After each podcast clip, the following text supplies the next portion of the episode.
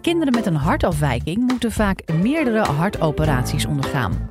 En de kunstmatige implantaten groeien namelijk niet mee met het lichaam van het kind dat nu volop in de groei is. Dr. Carlijn Bouten van de TU Eindhoven vertelt hoe zij onze cellen combineert met kunstmatig materiaal. Zo is zij pionier op het gebied van weefselkweek en onderzoekt ze hoe kunstmatige hartkleppen kunnen meegroeien met de veranderingen van het lichaam. Live vanuit Club Air is dit de Universiteit van Nederland. Ik ga u iets vertellen over hartkleppen. We stoppen van alles in ons lichaam. En uh, over het algemeen doen we dat als ons weefsel wat ouder wordt of als het beschadigd raakt. Maar ik wil u voorstellen aan Domenica. Ze is zes jaar oud en zij heeft een aangeboren hartafwijking. Door die afwijking doet maar de helft van haar hart het goed. En zij heeft daardoor altijd zuurstofgebrek en is altijd moe. Nou, kinderen als Domenica moeten ingrijpende operaties ondergaan. Zij krijgen implantaten in hun hart die het bloed letterlijk in goede banen moeten leiden. Maar omdat hun hart groeit en het implantaat niet, moeten ze regelmatig geopereerd worden met alle risico's van dien. Vrij zware operaties. Domenica is echter een van de eerste geweest die een levend implantaat heeft gekregen. Zij loopt rond met een materiaal wat in haar lichaam omgezet is in levend weefsel. Dat heeft grote voordelen. Ze heeft maar één operatie nodig. En dat materiaal groeit met haar mee. En het wordt ook nog eens niet afgestoten. Nou, over dat principe wil ik vandaag iets meer gaan vertellen. Aan de Technische Universiteit Eindhoven doen we daar al jaren onderzoek aan. En deze technologie en de kennis daaromheen gaat de geneeskunde van de toekomst enorm veranderen. Om te beginnen moeten we ons realiseren dat het zelfhelend vermogen van ons menselijk lichaam zeer beperkt is.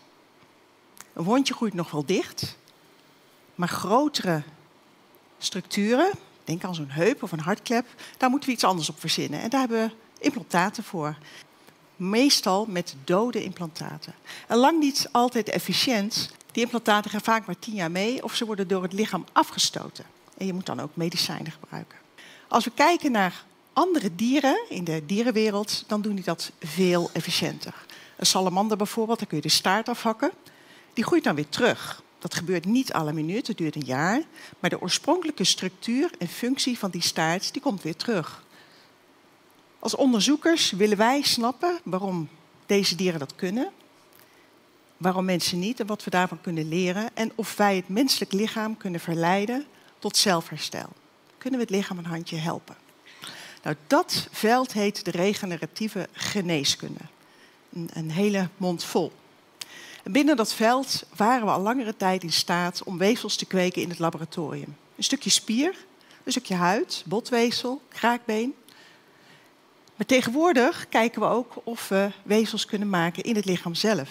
Weefsels die het afwezige weefsel of beschadigd weefsel in ons lichaam meteen ter plekke kunnen vervangen of repareren.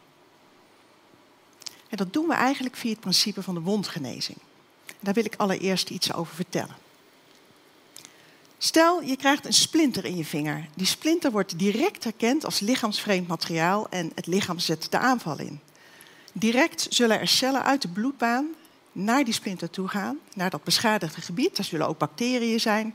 Die cellen die gaan de aanval inzetten, die pakken die splinter in en werken hem naar buiten. Tegelijkertijd zullen andere cellen het wondje, het gat wat daarachter blijft, gaan dichten. We hebben dan te maken met wondheling. Dus altijd een ontsteking nodig, gevolgd door wondgenezing. In het algemeen krijgen wij daar als mensen littekens van. En binnen de regeneratieve geneeskunde willen we eigenlijk een stap verder gaan.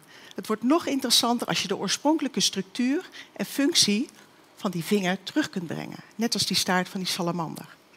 Dat principe dat hebben wij toegepast in het maken van hartkleppen. Ons hart heeft vier hartkleppen die ervoor zorgen dat het bloed slechts in één richting rondgepompt kan worden. Zo'n hartklep gaat 100.000 keer per dag open en dicht, 3,5 miljard keer in een mensenleven. Dat vraagt natuurlijk nogal wat van het materiaal. En dat gaat dus ook niet altijd goed. Ongeveer een half miljoen mensen wereldwijd heeft jaarlijks een nieuwe hartklep nodig. En op dit moment zijn dat vaak synthetische kleppen. Die zorgen ervoor dat het leven van een patiënt gered wordt. Maar de levensverwachting van die patiënt is niet gelijk aan die van iemand die geen hartklep nodig heeft. En dat komt omdat dat materiaal niet leeft. Dus dat gaat maar een aantal jaar mee of het wordt afgestoten. Nou, wij bedachten toen het volgende. Kunnen we nou het lichaam zelf gebruiken, aan de gang zetten, om een klep te maken die op de plek van het defecte hartklep nieuw weefsel maakt? En daarvoor implanteren wij materialen. Die materialen kunnen we zodanig aanpassen dat ze in het lichaam een kleine ontsteking opwekken, een milde ontsteking en vervolgens wondgenezing. En dat doen we door de structuur, de microstructuur van het materiaal, heel goed te optimaliseren. Aan te passen zodat het ontsteking en weefselgroei stuurt. Hoe doen we dat? We hebben die structuur afgekeken van de zogenaamde extracellulaire matrix. Dit is een eiwitketenstructuur in het lichaam die onze cellen houvast en stevigheid biedt. Vergelijk met de stijger die je neerzet om je huis als je muurtjes wil opbouwen en afbreken. Net zo zorgt die matrix ervoor dat cellen in ons lichaam eigen weefsel kunnen neerzetten of afbreken. Nou is het belangrijk, hoe komen we nou aan die cellen? die stenen die we nodig hebben om weefsel of muurtjes te bouwen. Nou, die cellen die vangen we in uit de bloedbaan. Als je zo'n hartklep implanteert op de plek van een zieke hartklep, dan ziet hij eruit als een soort koffiefilter. Het is een poreus materiaal, echt wit materiaal. En in de bloedbaan vangt dat materiaal immuuncellen in. En dat zijn de cellen die we nodig hebben om die ontsteking op te wekken. Het is een lichaamsvreemd materiaal, dus het trekt ook ontstekingscellen aan. En die ontstekingscellen zullen stofjes achterlaten. En die stofjes trekken andere cellen aan.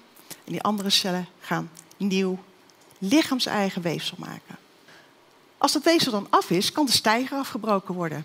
En op dat moment wordt ook ons biomateriaal volledig afgebroken en blijft een lichaams-eigen hartklep over. Misschien wat ingewikkeld, ik laat het nog een keer stapsgewijs zien. En daar zijn een aantal stapjes belangrijk in, ook voor andere weefsel. Eiwitketenstructuur die we nabootsen met een synthetisch materiaal. Dat synthetisch materiaal trekt immuuncellen aan, een ontsteking.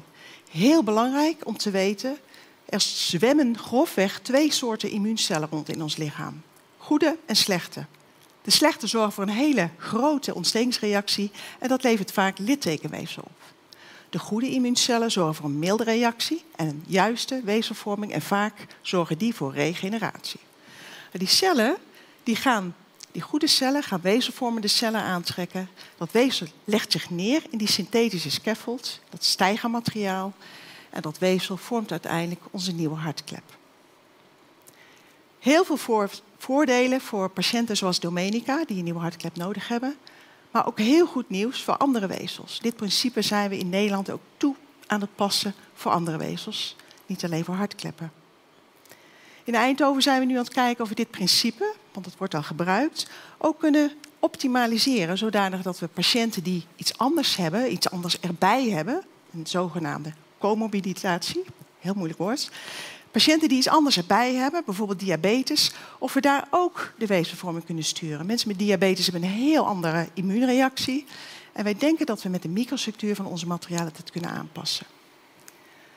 Deze oplossingen wil ik heel graag ver over de wereld sturen. Het is goedkoop. We hebben één operatie nodig. Het is een heel eenvoudig plastic materiaal, makkelijk te maken. Zouden we dit nou in een envelopje kunnen stoppen en naar alle patiënten over de hele wereld sturen voor een geringe prijs, dan kunnen we heel veel mensen genezen. Met die technologie wil ik de wereld gaan veroveren. Ik hoop dat ik u duidelijk heb kunnen maken hoe we van een plastic materiaal een nieuwe hartklep kunnen maken en hoe dit soort technologie de wereld kan gaan veroveren. Dank u wel.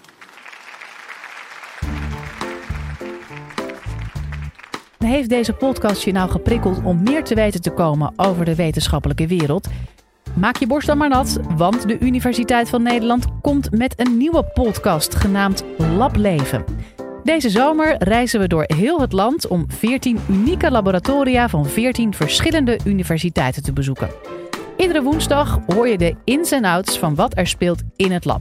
Maar ook wie de wetenschapper achter het onderzoek is. Want wetenschappers zijn tenslotte ook maar gewoon mensen. We luisteren nu onze nieuwe podcast Lab Leven.